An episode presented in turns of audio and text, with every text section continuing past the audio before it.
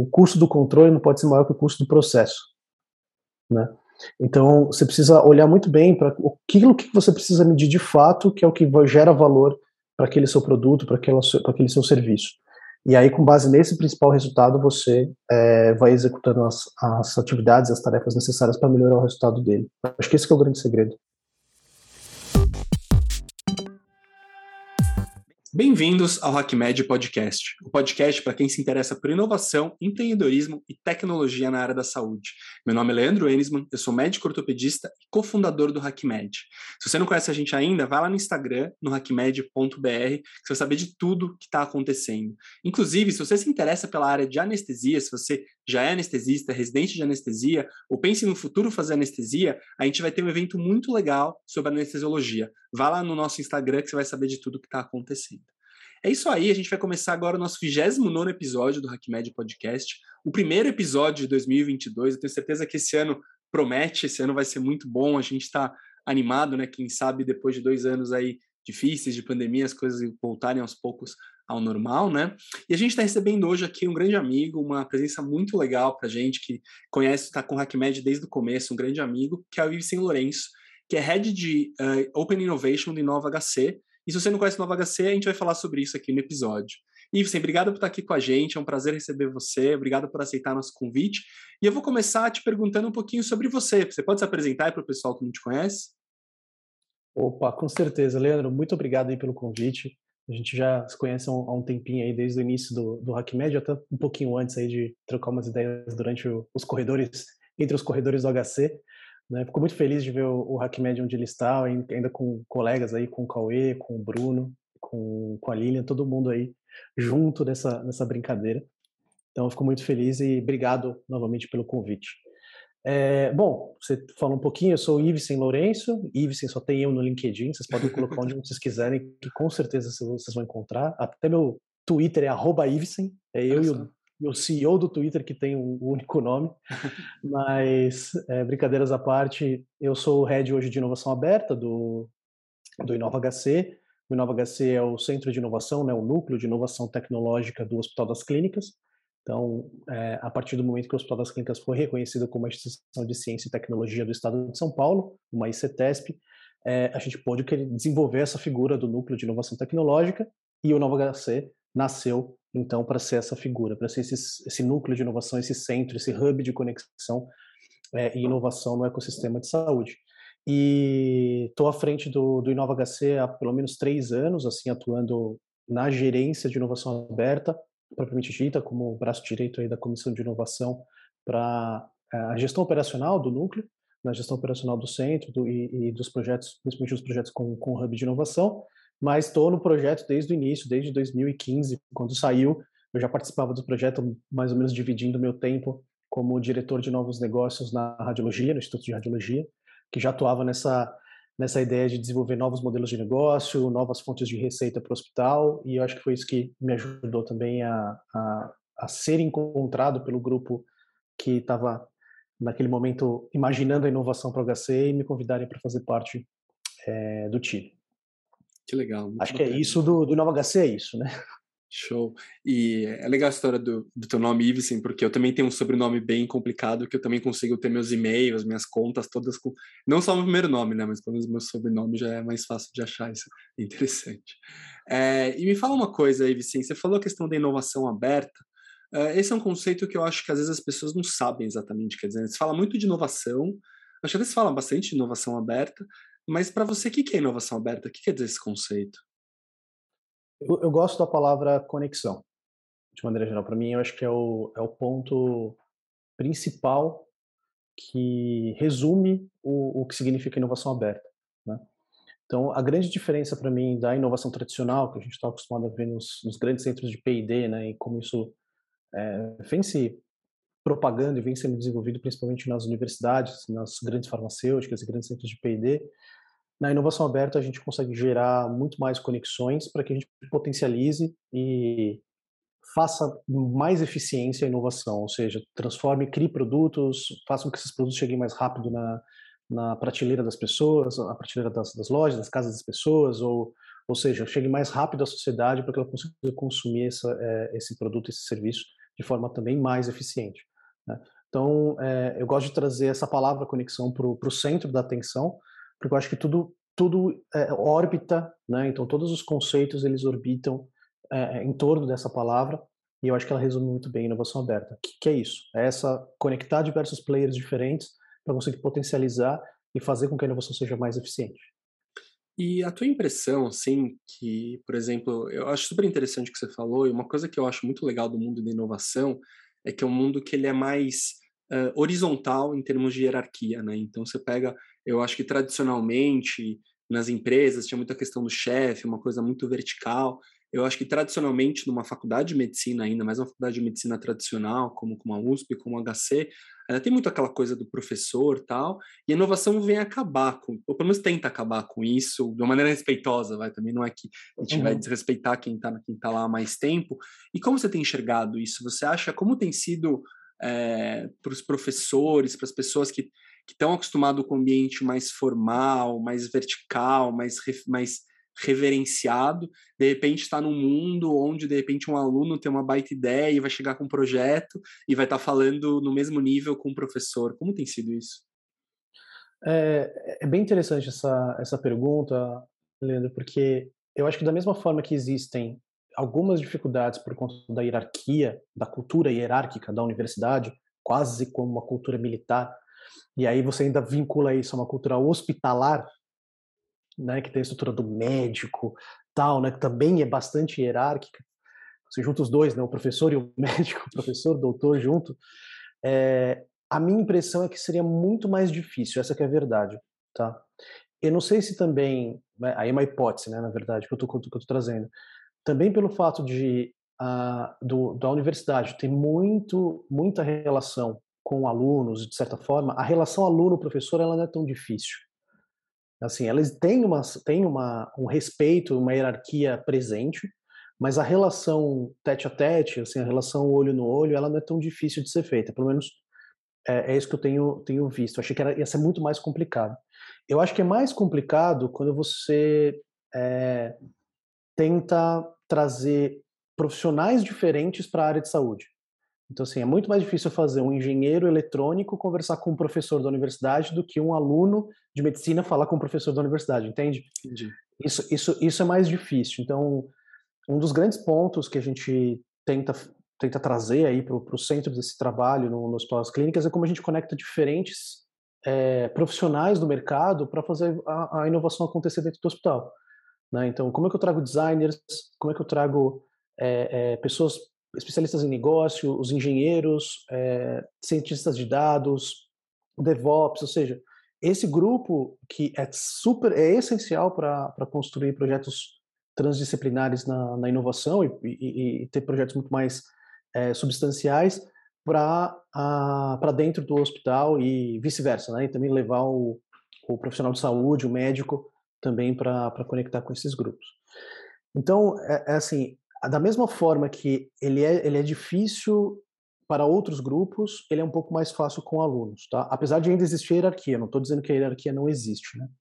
O que a gente vem trabalhando lá no, no InovaHC que é legal, é que além de a gente trabalhar o modelo de inovação aberta, a gente olha para o modelo de inovação circular, né? Então, eu não olho simplesmente por uma estrutura só, é, uma estrutura só de funil de inovação, que a coisa come, entra e, e vai diminuindo e sai eu olho para tudo aquilo que está sendo construído, como que ele roda dentro de uma estrutura de desenvolvimento em que, independente do momento que ele está da maturidade, ele consiga se conectar a serviços e a, e a oportunidades dentro do HC. Então, uma estrutura circular. É, essa estrutura, estrutura circular, ela permite que a gente tenha um pouco mais de habilidade para andar nos diferentes níveis hierárquicos, porque você consegue, você trabalha muito mais por competência do que por status. Então eu busco a competência que eu preciso para aquele momento, não necessariamente o status que eu preciso naquele momento. É evidentemente que em algum, é, em um ponto da decisão, o status, né, da decisão, a, a, o cargo ele, ele afeta a tomada de decisão de algum momento, né? Isso a gente não consegue fugir de qualquer forma. Mas quando você faz essa estrutura circular e você trabalha por competências, esse esse gap entre é, que talvez você veja nas grandes hierarquias ele diminui bastante, porque ele é competência técnica. Então, dificilmente um professor da universidade é, médico super especialista do dedo direito do pé, aí fazendo brincadeira com a ortopedia, é, que é a tua área, o dedo do pé, lá ele vai saber mais do que um cientista de dados sabe sobre banco, sobre algoritmos e etc. Então, quando você traz essa, essa você circula isso dentro do nível de competência, aí sim existe um respeito mútuo de todas as partes, né? Então, isso que a gente tem visto, a gente tem visto um, uma facilidade de unir essas, é, essas diferentes skills dentro dos projetos com base nessa estrutura circular, com essa base nessa estrutura de, de competências. Perfeito. Não, muito legal que você falou da parte da, da transdisciplinaridade, porque às vezes quando eu vou dar aula de inovação para alunos, para residentes tal, eu falo de equipe multidisciplinar, eu preciso fazer um parênteses, porque na medicina a gente está acostumado a pensar em equipe multidisciplinar como médico, enfermeiro, é, fisioterapeuta, terapeuta ocupacional, e aqui a gente está falando de coisas fora da área da saúde, né? como você falou, designer, pessoas de negócios, engenheiros, então é um mindset um pouco diferente.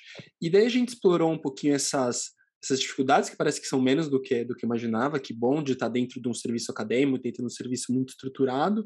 E a questão do SUS, como funciona assim? Você vê de estar dentro de uma estrutura de SUS é uma coisa que tem mais vantagens porque uh, tem mais paciente, tem mais oportunidade, tem mais problema também? Ou é uma coisa que o lado talvez burocrático e governamental acaba atrapalhando muito? Como é, que é essa relação da inovação e o SUS? Legal, acho que são as duas coisas. Né? Porque da mesma forma que para eu ter um terreno fértil para gerar inovação, eu preciso é, eu preciso ter essas oportunidades ou esses desafios, e o SUS ele é cheio de desafios, é, e aí eu não estou falando do, do, do, de um jeito pejorativo, né? não estou dizendo que é ruim isso, estou dizendo que existe um campo fértil para que diversos produtos e serviços sejam desenvolvidos para a população. Né? A gente tem é, maturidades muito diferentes, é, se o centro é mais, se, se, se é um centro é, é, urbanizado, se é um, um, um, lugar mais marginal. Então, assim, tu, existem várias oportunidades em todos esses, esses campos. Isso é muito bom para a inovação, porque isso te dá uma liberdade, te dá oportunidade, é, a geração de, de geração de emprego, tudo isso está tá, tá relacionado ao SUS. Né? O SUS tem uma proposta muito bacana. A gente está vendo aí, pô, tudo o que está acontecendo com a vacina agora, pô, se fosse o SUS, talvez a gente não conseguiria nem metade do que a gente conseguiu é, durante. Então, eu sou um defensor do SUS aí também, é, do ponto de vista pessoal. Então, o SUS, ele, ele, o SUS não é o problema, o SUS é a solução e a tecnologia simplesmente vai fazer com que o SUS torne cada vez melhor e cada vez mais acessível à população. O que dificulta para a gente é a burocracia pública, né, que hoje ela é inerente ao SUS porque o SUS é uma estrutura pública. Então, a mesma, da mesma forma que a gente busca inovação para a saúde, é, o governo precisa também agir para buscar inovação de governo. Né? Então, as GovTechs precisam aparecer ali para trabalhar as políticas públicas, também para priorizar é, e facilitar a entrada, a, a, geração de inovação no serviço público. Hoje, gerar, é, gerar inovação no serviço público é muito mais difícil do que gerar inovação no SUS. Não sei se, se eu consigo Entendi. me fazer entender Sim. dessa forma. É, as dificuldades do SUS, elas são pontuais, são do SUS, são da saúde, mas você consegue driblar algumas coisas, você consegue ainda acessar serviços, você consegue ainda participar de licitações se você é um empreendedor e, e consegue entrar de uma forma ou outra. É mais difícil, mas você consegue ter alguns caminhos. Quando você olha para a estrutura pública, de maneira geral, fica muito mais difícil de, de, de, dos empreendedores hoje se conectarem por falta de possibilidade de conexão mesmo, assim, falta de caminhos. A gente teve algumas mudanças no final de, de, de 21, por conta do marco legal das startups, que abriu novas oportunidades, o novo marco da é, a nova lei de licitações. Então tem algumas coisas que estão movimentando o cenário para que seja mais fácil gerar inovação no governo. A, a possibilidade de sandbox regulatórios, por exemplo, também, então, tudo isso vai, vai, começa a facilitar, mas ainda a gente depende muito de ações pontuais, de, é, de alguns é, gestores que têm uma cabeça mais aberta também para a saúde, que esse é um ponto interessante também, tá? se a gente for falar. Hoje, eu acredito que um dos grandes pontos para alavancagem de inovação no serviço público é a capacitação dos gestores públicos para fazer inovação. Tá? Tanto do ponto de vista de conhecer caminhos, quanto também de entender o porquê fazer aquilo e diminuir o risco, diminuir o medo do gestor fazer. Hoje é tanta burocracia no serviço público para você fazer inovação, é tanto problema que você pode enfrentar se você fizer uma vírgula mal justificada, que o risco é muito grande para a pessoa, para a pessoa física assumir aquilo. Então o gestor não quer fazer, ele prefere não fazer, não faz a licitação que é mais simples do que fazer um contrato de inovação com essa empresa, porque eu posso ter problema no, no futuro com o Ministério Público. E aí tá ferrado. É, é, é, então assim, então respondendo a sua pergunta, o SUS é bom, mas a burocracia pública não é, as, não é a melhor para fazer fazer é, a inovação acontecer. Tá? Tem iniciativas para melhorar, mas a gente está um pouco, talvez, atrasado em políticas públicas de fomento à inovação em relação ao, ao que a gente está vendo de integração de tecnologias para o SUS. Legal, super interessante esse ponto que você trouxe, que mostra realmente essa questão da, das conexões e da, e da palavra que a gente gosta muito, que é ecossistema, né? Então você precisa ter desde o do gestor lá em cima, num cargo super alto, até o cara da ponta ali, todo mundo comprando a ideia, né? Porque senão, é, no fundo, a inércia é mais fácil ficar onde está, né? Do que, do que você pegar, você precisa de mais energia para para fazer Com coisas certeza. novas, né? E daí entrando um pouco agora, eu queria ver um pouco um pouco mais prático. Conta para gente alguma iniciativa aí que você participou uh, dentro do HC, que você achou um case muito de sucesso, de inovação dentro do Inova HC, para os nossos ouvintes aqui saberem na prática como é que tem funcionado isso. Ah, legal, legal. Cara, acho que assim, eu, eu gosto muito do, do, do último projeto que a gente tem feito é, de aceleração de pesquisas dentro do HC, que é o Incube, que é uma iniciativa de, de aceleração de pesquisadores e de pesquisas dentro dos polos clínicas para apoiar eles a, é, esses pesquisadores e cientistas a desenvolverem produtos, né? Então a gente pega ali na fase inicial do, uh, da maturidade tecnológica, é, ajudando eles a entender como eles se conectam ao, ao, ao, mercado, como eles avaliam o mercado, quais são as formas de tirar aquilo do papel, é, se realmente é uma estratégia de se tornar uma startup a melhor estratégia para aquela, para aquela tecnologia que ele está desenvolvendo, ou se é melhor ele trabalhar com licenciamento, uma transferência de tecnologia com uma grande empresa. Então a gente apoia ele nesse desenvolvimento. É, é quase que uma pré-aceleração de uma startup, tá? uma incubação. É, eu não gosto muito de usar é, esses termos, porque a gente acaba misturando é, necessidades. Então a gente olha muito para a necessidade pontual do, é, daquela, daquela tecnologia, daquele produto que está sendo é, é que foi trazida para a gente apoiar, né? E com base nas necessidades dele, a gente vai conectando os serviços que são necessários, os recursos que são necessários. Então, às vezes passa um pouquinho dessa coisa de incubação, pré-aceleração e aceleração.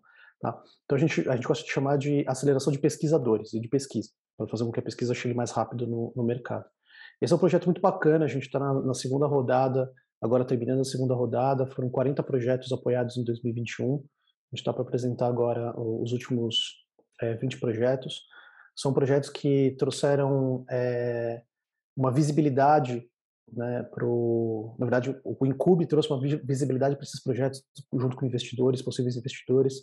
Então aí a gente tem projetos que estão se tornando startups agora, que já estão nesse processo de, de, de personificação jurídica.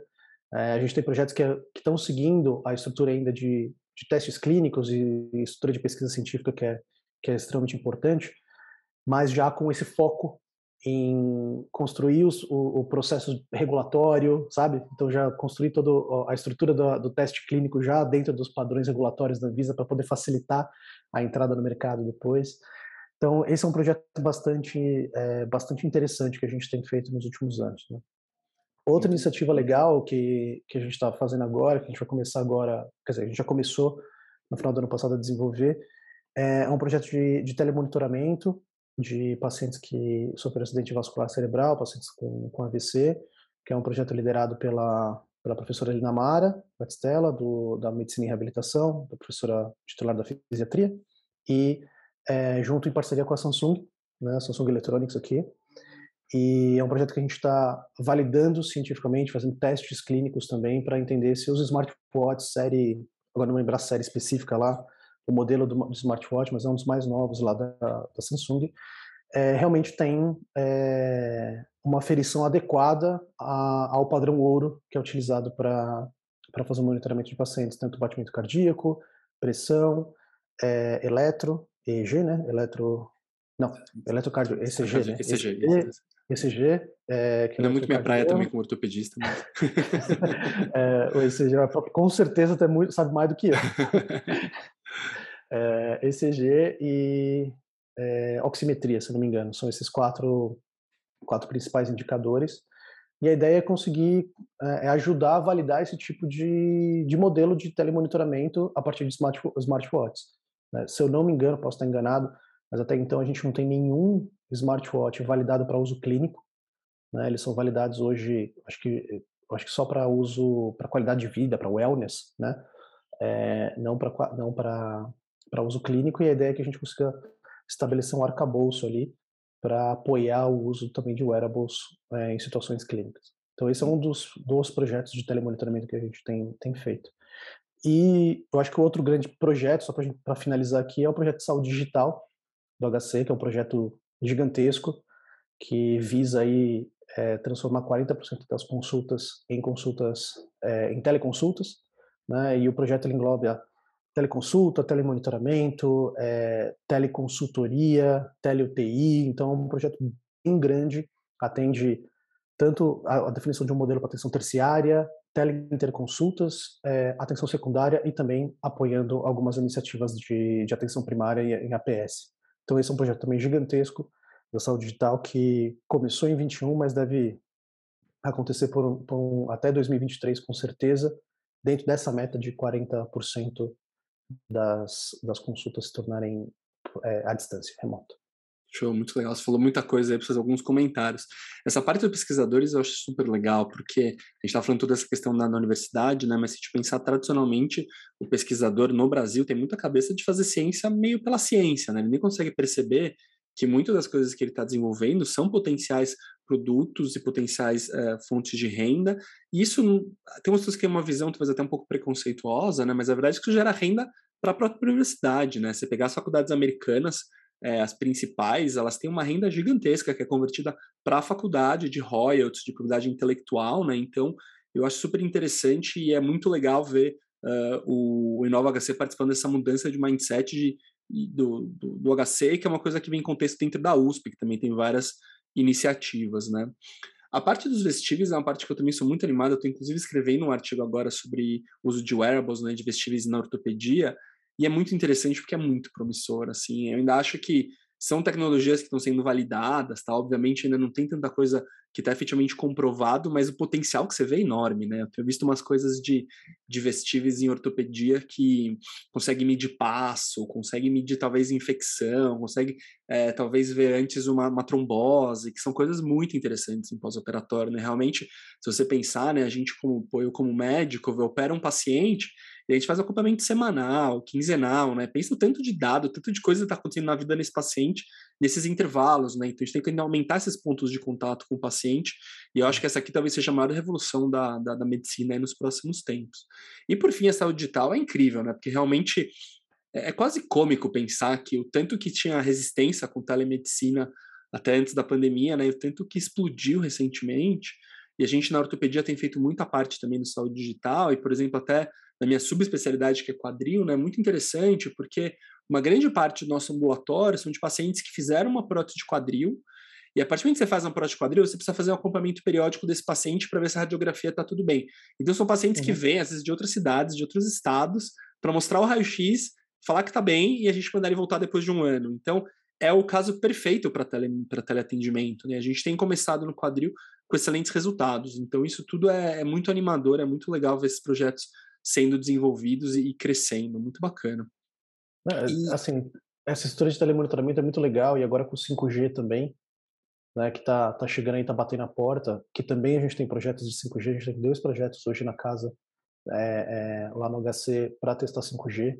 Então, um projeto de Open Run, que é uma tecnologia específica para 5G, como se fosse uma rede privada.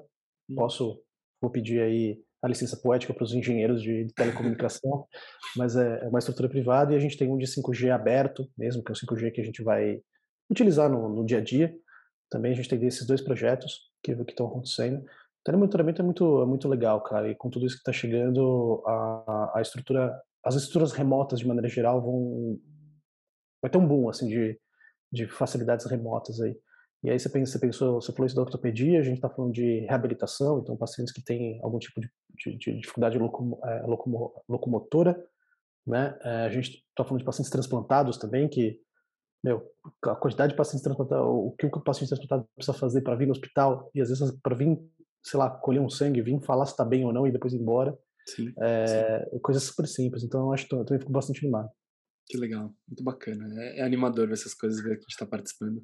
Realmente, revolução. Eu acho que a gente vai ser daquelas gerações que, sei lá, a gente pensa, meus pais, quando nasceram, não tinham TV, assim. Eu acho que quando, sei lá, meu, meu filho, que a gente estava conversando aqui, a gente tem filhos pequenos da mesma idade, quando eles estiverem é, com 30 e 40 anos indo nos médicos, eles vão pensar o jeito que a gente fazia medicina e vão achar muito das cavernas, assim, né? Acho que vão pensar, nossa, os caras eram... Quando a gente pensa em sangria, sei lá, umas coisas meio assim, acho que tem muita coisa bacana por vir. E você nem entra no... de... hum, o que eu gostaria de pensar, só nisso você falou do, dos filhos, eu gostaria de pensar os filhos depois pensando, nossa, meu pai ajudou a fazer esse negócio acontecer hoje, é, que é hoje. Isso, isso é legal. muito bacana. Isso é bacana, aquela coisa contando no colégio, né? Sabe o que meu pai fez? Ah. bacana, gostei dessa, legal. E isso é uma pergunta aqui que, me, que vai fazendo no começo, acabou ficando para o final. Você, como você comentou até agora há pouco do eletro, você não é originalmente da área da saúde, né? Da onde você veio parar aqui e como como foi esse teu primeiro contato, assim? Como você vê a inovação, assim? Agora você teve bastante contato com inovação, não área de saúde, área de saúde. Qual que você vê as coisas é, que funcionam melhor na saúde, coisas que na verdade são melhores em outras áreas de inovação mais tradicional, vamos chamar assim? Cara, é, eu cheguei na saúde de paraquedas. Faz, bastante tempo que eu, tô, que eu tô na área de saúde. Hoje eu, nem, hoje eu não me sinto mais. É, não consigo me ver, talvez, fora da área de saúde. Assim, eu ganhei um. Tive um, um carinho e um. Eu acho que a área de saúde também me recebeu muito bem. Mas eu não sou originário da área de saúde, eu fiz administração de empresas, sou administrador, gestor, fiz gestão de projetos, depois eu fiz, é, aí já da área de saúde eu fui me especializar como cientista de dados, mas é, iniciei minha carreira na área comercial, na área de varejo, depois eu fui para telecomunicações, fiquei um tempo em telecomunicações e aí é, vim para a área de saúde. Mas eu falo que saúde caiu assim, eu caí de paraquedas na saúde porque minha, minha mãe ela nunca foi ela me criou com usando medicinas alternativas né? assim então ela não me levava no médico eu dificilmente tomo, tomo remédio ainda até hoje eu dificilmente tomo remédio. Então eu sou sou daquele que eu tomo um chá eu vou dormir se eu estou me sentindo mal sabe assim? Ah eu fico um pouco mais mais descansando e tal. E então quando eu cheguei na área de saúde se você falasse para mim, pega um de pirona, eu não sabia que era de pirona, sabe assim, eu não tinha noção nenhuma de coisas que são básicas para ir numa farmácia. Se qualquer pessoa vai numa farmácia e compra é, um xarope, compra coisa, eu não, eu não fazia nada disso. Assim. Então, para mim foi no começo foi bem difícil, mas eu acho que a conexão que você tem com, com o paciente, né, o, você vê, é muito fácil você se conectar, você vê o que você está fazendo, tem impacto na vida da pessoa. É muito fácil na saúde, você vê isso. Né? E eu acho que para todas as, as, áreas de atuação. Tá? Uh, o médico, com certeza, mas até a pessoa que está trabalhando na logística de suprimentos. Né? Você consegue saber que você está colocando um suprimento lá, que você está disponibilizando isso para o paciente tomar, você está disponibilizando isso na hora certa, sabe? É, é, muito fácil você conectar com o usuário final, muito fácil você conectar com o propósito de fazer a vida das pessoas melhorar. É uma, é uma área muito nobre, eu acho, assim, tem uma, é, um, uma, tem por trás assim todo um conceito, né, um contexto nobre de, de atuação. Então, por conta disso, foi meu interesse cresceu muito pela área de saúde. Eu acabei é, me apaixonando e, e, investi todo basicamente toda a minha carreira aí de, de, de, gestão mesmo dentro da área de saúde. Então, então foi isso. Eu lembro que outras coisas você tinha perguntado agora no, no complemento da pergunta. Você falou um pouquinho disso e aí você estava. Poxa, escapou também. É, não, mas tudo bem. Podcast nessas coisas, e te pergunta, é. esquece, é. assim funciona. É um, é um é bate-papo mesmo. mas agora, uma coisa que eu queria te perguntar também é a parte do. Você falou que você é cientista de dados, né? Eu sei que uma coisa que, que você faz bastante no Nova HC é lidar junto com os projetos para ver para analisar e monitorar os indicadores de desempenho, como KPIs ou KRs, uh, em projetos de inovação, né? A gente tem aqui um, alguns nossos hackers, pessoas que já são inovadores e fundadores, gente muito avançada, mas também tem um pessoal que acompanha a gente que está começando nesse mundo. Fala um pouquinho para a gente sobre esses indicadores de desempenho, o que, que, são essas letrinhas, né? A Lilian sempre fala das sopas de letrinhas, né? O que, que são KPIs, o que, que são OKRs, e como alguém que está começando nesse mundo precisa saber e monitorar essas coisas. Legal, cara. Assim, eu não vou lembrar agora qual é a definição de OKRs, sincero. KPIs eu sei que é Key Performance Indicator, mas OKRs eu não lembro agora é, é, definitivamente o que, que é o, o, o que, que a sigla significa. Né? Consegui fazer uma, uma busca aí rápida na internet aí, qualquer um de vocês, vocês vão encontrar com certeza. Mas é, os KPIs são esses indicadores de performance chave, né? É, fazendo a tradução literal, mas é, são os indicadores que conseguem demonstrar para você se o resultado que você pretende alcançar está sendo é, conquistado, né? Então assim não tem não tem muito segredo para você definir um, um, um, indicador, senão que ele seja simples, inteligível, né? Então seja um indicador que qualquer pessoa que que olhe para aquele indicador consiga entender de maneira rápida, fácil. Eu acho que hoje o segredo está muito mais é, dizer, uma parte do segredo é, é, muito vinculada a como você apresenta esse indicador do que necessariamente como você é, coleta as informações, não que a coleta não seja importante, mas a apresentação também é importante, né? E eu acho que é mais ou menos nesse nesse sentido.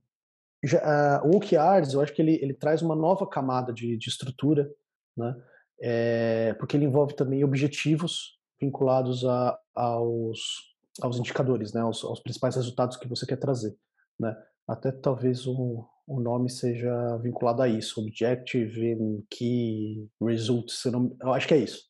Objective, Objective Key Results, acho que é isso, o OKRs, acho que é isso. Mas ele também traz essa, essa estrutura nova, né? Então ele, é, os KPIs eles fazem parte também dos, dos OKRs, né? Eles também podem ser contabilizados ali, construídos, integrados aos, aos OKRs, mas os OKRs não necessariamente eles precisam ser somente quantitativos. Quando eu falo de indicadores, eu estou falando de indicadores quantitativos. Quando eu falo de OKRs, eu posso falar de algumas estruturas, por exemplo, um objetivo que é, é executar alguns tipos de seminários específicos para pessoas, para um perfil específico. Então, você pode trabalhar com OKRs em diferentes níveis. Tem os níveis mais estratégicos, que são mais quantitativos da empresa, e você pode eh, traduzir esses OKRs em, em, resultados individuais ao longo desse período, é, em ações também, em objetivos, né, em ações que gerem aquele resultado. Né? Então, eles não precisam ser necessariamente sempre uma taxa, um percentual disso, um, uma taxa de crescimento, um não sei o que lá, um índice de não sei o que, como os indicadores normalmente são, são atribuídos. Né? É, isso basicamente é o que é. Agora, isso não é um segredo porque todo mundo usa. Todas as empresas usam isso, desde é, grande, grandes corporações até, até os, a, as, as melhores estratégias ou os, os, as startups. Eu acho que a grande questão é você saber muito bem definir quais são esses principais objetivos que você precisa alcançar e não gastar muito tempo ou é, controlando coisas que não, não agregam valor para você. Isso, isso que é o mais importante para as startups é, eu gosto de falar que o, o, custo do controle não pode ser maior que o custo do processo, né? Então você precisa olhar muito bem para aquilo que você precisa medir de fato, que é o que gera valor para aquele seu produto, para aquele, seu serviço. E aí, com base nesse principal resultado, você é, vai executando as, as atividades, as tarefas necessárias para melhorar o resultado dele. Acho que esse é o grande segredo. Perfeito. Gostei muito dessa frase. Vou usar e vou referenciar, não se preocupe. E tenho certeza que essa daqui vai para a gente ter nossos cortes que vão para o Instagram. Já estou de olho aqui que essa vai com certeza, que eu gostei muito dessa frase, porque realmente é muito interessante, né? Você vê, tem empresas às vezes que entram num processo tão burocrático, fica mais controlando e medindo e medindo, e você vê não está fazendo nada, né? Aquela velha história uhum. da, da brincadeira da reunião para marcar outra reunião, né? Então você não vai chegando a nenhum objetivo, né? Muito legal. Muito bacana. Tem uma pergunta aqui que eu estava pensando também, isso é uma coisa mais simples, mas eh, a gente já entrevistou aqui também no podcast o Gustavo, é, da Distrito, e a gente até já falou um pouco disso no episódio dele, mas também é, eu queria que você comentasse a relação do InovaHC com a Distrito, como funciona, porque eu vejo que tem muita gente que se confunde, né, com o que é Distrito, o que é InovaHC, explica pra gente essa relação, como funciona. Legal, legal. É, como eu falei inicialmente, né, a gente tem o Inova HC, que é o núcleo de inovação tecnológica do Hospital das Clínicas, então é quem gere ali a, a, todas as diretrizes de inovação, as diretrizes de propriedade intelectual, é, todas as estratégias de inovação do Hospital das Clínicas. E uma das primeiras iniciativas que a gente teve foi desenvolver um hub de inovação, então uma estrutura física, uma estrutura tangível ali, que a gente conseguisse conectar as pessoas que querem se conectar ao hospital, querem se conectar à, inovação em saúde né, dentro ali do, do Hospital das Clínicas. E aí isso a gente encontrou é, como parceiro distrito para desenvolver esse hub. Então, o, o distrito Inova HC, né, que é a sede de inovação do Hospital das Clínicas, ele é uma parceria entre o Hospital das Clínicas, da Faculdade de Medicina da USP, e o Distrito, né, que é uma empresa de ecossistema de inovação, é uma empresa de, é, hoje, né, se posicionando também como um, quase que um, um SaaS, né, um Software as a Service para desenvolvimento de, de inovação em empresas, né, em, corporações e também para grandes corporações e também para apoio a empreendedores, startups, né, independente dos níveis. Então, essa foi a junção, né? trazer essas duas empresas juntas e juntas criar, desenvolver esse hub. Tá? Então, o hub é essa estrutura física de conexão. Então, a gente tem grandes corporações conectadas a esse hub, como startups conectadas a esse hub. Você estar dentro desse hub, você tem acesso a diversos a, a serviços que são providos pelo próprio distrito, serviços que movimentam o ecossistema de maneira geral, que ajudam a desenvolver projetos, projetos a serem desenvolvidos, né? e também tem a possibilidade de, de se conectar ao Hospital das Clínicas. Isso é bem importante porque a conexão ela não é feita diretamente, né? Existem são dois CNPJs diferentes e eu sou uma empresa pública, né? Por isso que a gente não consegue fazer uma estrutura assim. Então, no, nos primeiros dois anos de atividade com, com o distrito, a estrutura sempre foi uma foi uma estrutura que ela tinha um nome, né? É, conjunto, tal, tal, tal, uma estrutura bem bem adaptada, bem estruturada ali dentro do, do Hospital das Clínicas, mas tinha esse gate né? Então, existe uma avaliação que é feita dos projetos para entrarem no, no Inova HC e assim por diante, né? para terem apoio do Hospital das Clínicas para seguir. Mas é uma estrutura de, que, que, que busca desenvolver o ecossistema de inovação de maneira geral, com e sem o Hospital das Clínicas também. Tá? Então, o Hospital das Clínicas também olha para como ele pode apoiar o desenvolvimento do próprio ecossistema de saúde, porque se eu fortaleço o ecossistema, eu fortaleço as oportunidades que o próprio HC vai ter de se conectar com, com fornecedores ou se conectar com parceiros de melhor qualidade também. Né? O que a gente tem desenvolvido para os próximos anos, agora para os próximos dois anos, é uma estrutura muito mais simbiótica. Então, uma estrutura que a gente vai ver menos é, barreiras, aí talvez o nome comece a florescer mais com uma estrutura única, né, Distrito Nova HC, né, e eu acho que aí essa impressão inicial ela começa a se tangibilizar de uma maneira mais é, apropriada, né, para a gente ter é, modelos de conexão mais é, fluidos entre as, entre as instituições. E aí, quando eu falo isso, é, como eu facilito a entrada, né, criar ambientes, criar caminhos mais fáceis para as startups se conectar, ao mesmo tempo que eu crio também caminhos para que as grandes corporações também se conectem mais rápido a esse, a esse ambiente. Né? Então, quase que aí indo realmente como uma estrutura única para fazer inovação. Né? Evidentemente que é uma, foi um aprendizado, né? Foi o primeiro projeto, foi um projeto inovador na saúde como um todo, né? Então, dentro da estrutura pública, o, isso é bem importante as pessoas saberem. O Distrito Nova HC é uma iniciativa que ela é, é ela foi pioneira dentro da, da inovação de desenvolver um hub dentro de uma estrutura pública, né? Dessa forma. Então a gente teve esse aprendizado nesses primeiros anos. Teve pandemia, teve uma série de coisas também que impactaram a operação de um hub físico, né? E agora a gente está numa estrutura digital, numa estrutura muito mais é, conectada com, com todo esse ecossistema que a gente formatou nesses últimos anos. Legal, assim, muito, muito animada para ver o que vai surgir nesses projetos dos próximos dois anos, que essa parceria vai ser, vai ser muito interessante, vai ser bom para todos os lados, eu tenho certeza. E, assim, agora a gente está começando a arrumar para o final aqui do nosso episódio, eu queria perguntar, por último, um, você, tem, você viu muitos fundadores aí, nesses muitos startups que você acompanhou, pesquisadores que você tem visto aí no, no Incube. Porque assim, sempre se fala muito que a gente ouve muito quando vai estudar sobre inovação, somente a parte mais startups, né? Que os fundadores são mais importantes que a própria ideia em si, né? Tem aquela coisa muito do, do Y Combinator que às vezes você valoriza mais. Se os fundadores são bons, por mais que você não acredite na ideia do que eles estão trabalhando, você vê que, que o negócio depois de uma hora eles vão pivotar, mudar e chegar na solução certa e vai dar certo. Muito, e às vezes você vê ideias muito boas com fundadores às vezes não tão bons, que a ideia naufraga, né? Que características uhum. tem visto nesses fundadores que, que dão certo, assim, que as empresas vão para frente, que o negócio cresce? O que, que, é, que, que é o essencial para alguém que quer fundar uma startup? Que habilidades ele tem que ter ou ele tem que desenvolver se ele não tiver? Legal. Cara, uma das coisas que eu, que eu acho bacana é, é essa constância de propósito, eu acho que constância de propósito é uma habilidade, né, uma, uma skill é, que é imprescindível para esses grandes, grandes CEOs, para esses grandes fundadores de, de startups. É, você está vinculado a esse propósito, o que, que você quer fazer, então você está muito preocupado com o propósito não tanto com a ideia, Então, muito mais preocupado com o problema, em como resolver o problema, em como gerar valor para a sociedade, gerar valor para aquela para aquela pessoa que você, para aquele perfil que você quer resolver a vida. Eu acho que que é extremamente importante a constância de propósito, esse desapego. Eu acho que é essa coisa do desapego com a ideia, desapego com, com as coisas. Se eu precisar pivotar, eu pivoto. Né? Eu acho que esse é um, é um ponto importante. Então, você precisa ter bastante flexibilidade emocional também. Então, eu vejo os, os founders que têm essa característica também se destacam bastante. É, eu acho que tem. É, eu estou tentando definir, eu ia falar uma coisa assim, eu estou tentando definir um pouco. Eu não queria falar como humildade, não é, não é isso, porque da mesma forma que você precisa ter aquela gana de você querer buscar algo é, diferente, você tem que se achar um pouquinho também, se, saber se colocar, se, se portar, mas também tem que ter aquela humildade de aprender, sabe? De aprender com os erros, dessa capacidade de é, aprender muitas coisas diferentes. Né? Você como founder, você vai, você vai ser tudo na empresa. Você não vai ser founder.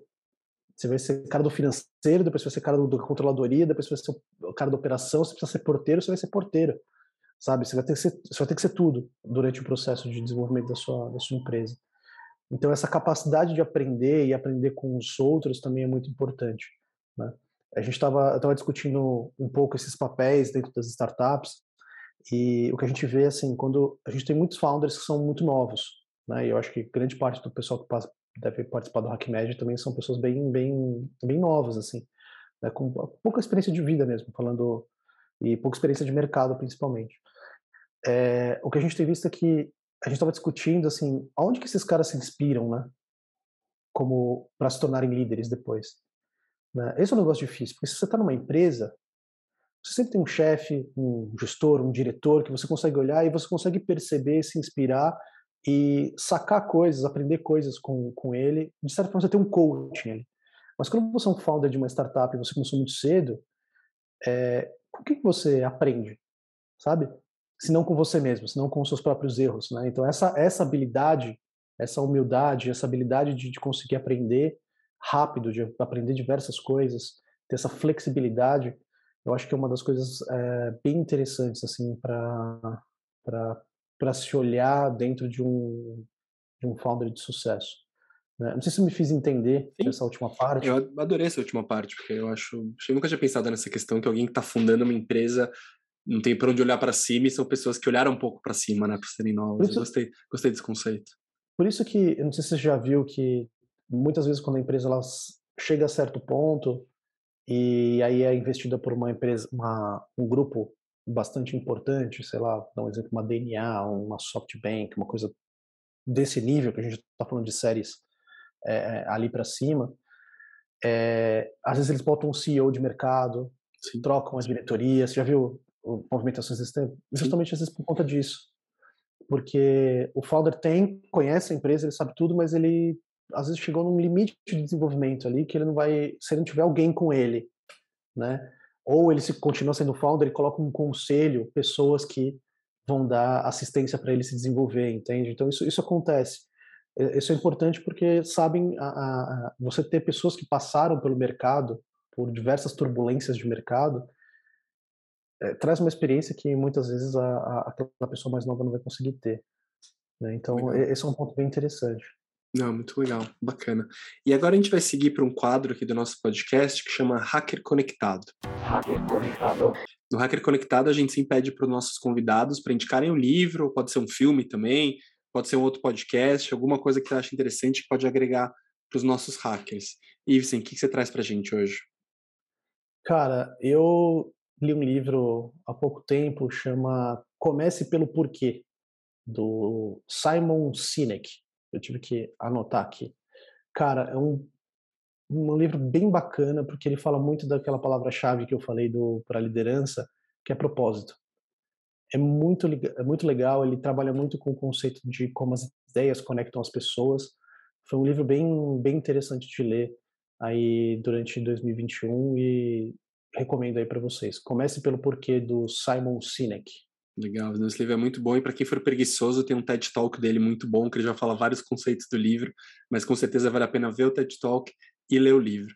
A minha indicação dessa semana Eu vou, na verdade, repetir uma indicação do último episódio nosso, que o Cauê e o Fabrício entrevistaram o Claudio Mifano, que ele falou de um livro que chama Extreme Ownership, que em português é Responsabilidade Extrema, do Joko uh, Willink e Leif Babin, que fala bastante sobre a questão da liderança e muito sobre você se considerar responsável por todas as atitudes que estão acontecendo com você. Então, os escritores, eh, os autores, eles são Navy SEALs, né, da Marinha Americana, aqueles caras mais fodidos lá que, que, que, entram nas guerras, que matam todo mundo, os caras mais top. e leva esse conhecimento pro, pro mercado, assim, é muito legal. Tô, não terminei o livro ainda, honestamente, acho que faltam, umas, faltam 10% ali no Kindle, mas estou gostando bastante. E, sim, adorei nosso papo, super obrigado por ter aceitado o convite. É, a gente está acabando aqui. Antes de acabar, eu queria só abrir o microfone para você quiser fazer uma consideração final, deixar alguma mensagem, teu LinkedIn aí, fica à vontade. Gente, é, só agradecer realmente o, o convite aí do, da toda do HackMed. É, sou um dos entusiastas aí, o, o, Leandro falou desde o começo aí, de alguma forma participando da estruturação do HackMed, apoiando. Então, muito grato de estar aqui com vocês. É, é, realmente agradecido de ser considerado, ser chamado para comentar algumas coisinhas aqui. E só dizer para o pessoal, se quiserem saber mais sobre InovaHC, buscar o site do, do InovaHC, inovahc.com.br ou inovahc.hc.fm.usp.br, que é o, o esse, é, é, essa parte final que é tudo, tudo o HC igualzinho, esse finalzinho. Né? E buscar a gente também no LinkedIn, no é, Instagram, no Twitter, tem tudo atualizado lá as coisas pro, pro, pro InovaHC. E se quiser conectar comigo também, fiquem à vontade. É, Ivesen Lourenço, então Ivesen, só tem eu lá no LinkedIn também, sem problema nenhum, só procurar e mandar um oi que a gente se conecta também para conversar. Legal, sim. Super obrigado, foi um prazer ter você aqui com a gente. Obrigado a vocês que estão ouvindo a gente. Em breve a gente se vê de novo para continuar hackeando todo o setor de saúde do Brasil. Um grande abraço e até a próxima.